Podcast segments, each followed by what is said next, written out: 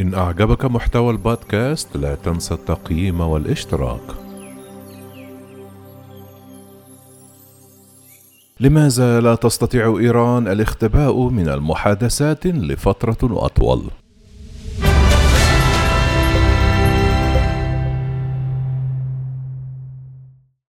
إن الهجمات الصاروخية التي يشنها وكلاء إيران والتي تستهدف العسكريين الأمريكيين في العراق تخون ازدواجية طهران مدعية الانفتاح على إعادة المشاركة في المفاوضات النووية بينما تحث الجماعات المسلحة التي تدعمها على تصعيد التوترات بين الولايات المتحدة وإيران من أجل التوصل إلى صفقة صفقة لا يمكن الدفاع عنها سياسيا من أجل البيت الأبيض.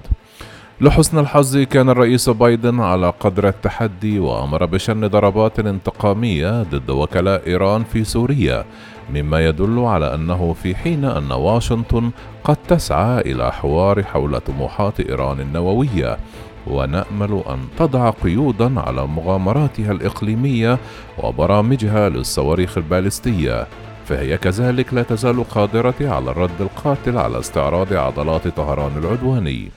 من غير المرجح أن تكون هذه الهجمات في فبراير ومارس هي الأخيرة بين الآن.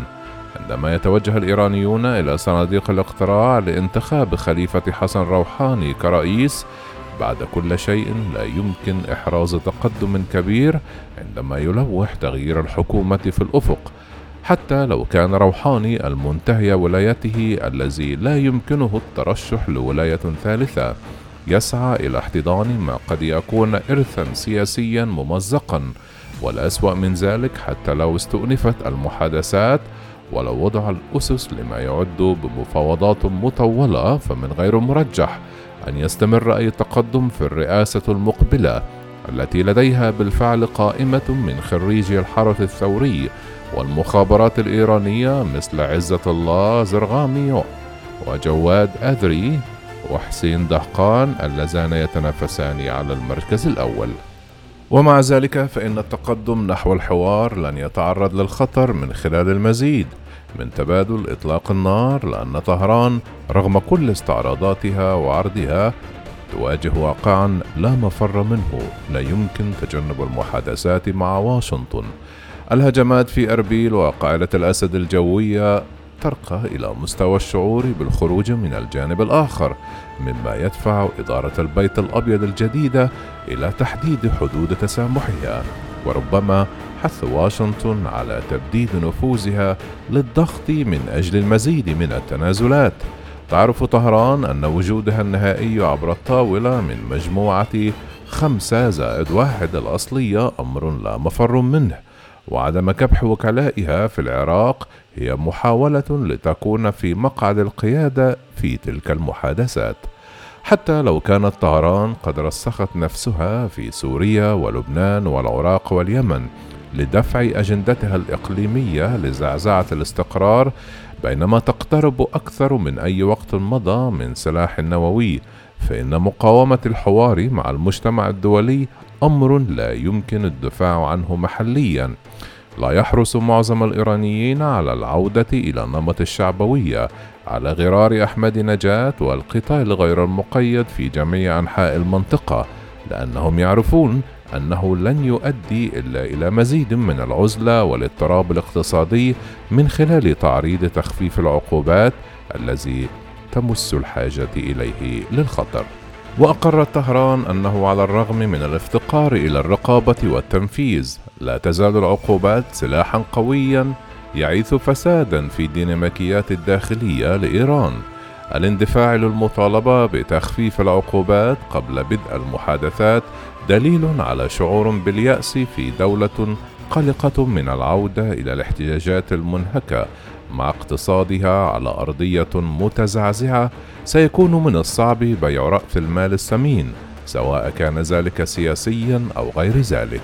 سعيا وراء مكاسب من موقف إقليمي عدواني الأمر الذي لن يؤدي إلا إلى ردود فعل عقابية أو حتى قاتلة من الولايات المتحدة المنخرطة بشكل متعدد الأطراف.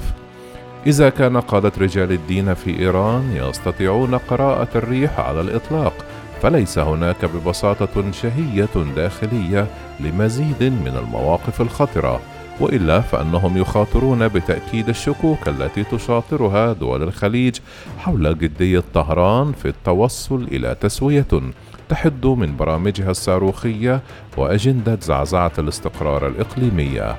مع اقترابنا من شهر يونيو من المهم الحفاظ على المنظور الصحيح. فلا تريد الولايات المتحدة ولا إيران الاندفاع نحو صفقة لكنهما لا تريدان أن تكون العملية بطيئة لأن الافتقار إلى الوتيرة يهدد الشروط المستقرة خاصة عندما تتغير الحكومات.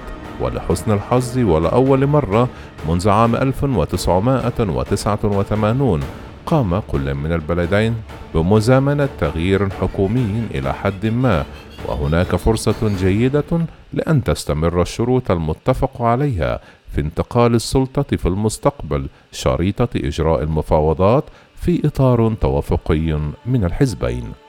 ونأمل أيضا أن تدرك واشنطن أنه لا يوجد مبرر لمواصلة تركيز المحادثات بشكل ضيق على تخصيب اليورانيوم دون قيود على نزعة طهران إلى المغادرة حيث أن لكليهما تداعيات خطيرة على الأمن والاستقرار الإقليميين كما أنه من غير المرجح أن يعترض الداعمون الرئيسيون لطهران بكين وموسكو بجدية على توسيع نطاق خطة العمل الشاملة المشتركة التي تم إحياؤها والتي من شأنها.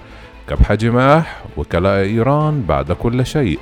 تؤدي الهجمات غير المقيدة على أهداف أمريكية إلى زعزعة استقرار المجتمعات المحلية. وتعرض للخطر الخطط الجيوسياسية الروسية والصينية الأوسع. فمبادرة الحزام والطريق الصينية على سبيل المثال تعبر الشرق الأوسط باتجاه أوروبا وروسيا حريصة على إبراز قوتها ولعب دور صانع الملوك في فراغ انسحاب أمريكا من المنطقة. في نهاية المطاف وبغض النظر عن المواقف والخطابات يصعب على القيادة الإيرانية تبرير الحرب في الخارج وتوسيع مرافق الصواريخ وتخصيب المواد الانشطارية عندما يكون الاقتصاد في حالة فوضى مع عدم وجود علامة على تخفيف العقوبات من المسلم به أن التحول المفاجئ للإدارة الأمريكية السابقة بشأن اتفاقية عام 2015 يمثل أسبابا كافية للقلق من الانفتاحات الجديدة ولكن لا يوجد جانب إيجابي لرفض المشاركة الجوهرية كما لا تتمتع طهران بنفوذ كاف لمنع توسيع النطاق لصالح واشنطن. حلفاء الخليج ما يهم الآن هو التوقيت وما النطاق الذي ستكون عليه المحادثات؟ لم يعد الحوار في حد ذاته أمرا اختياريا أو يمكن تجنبه.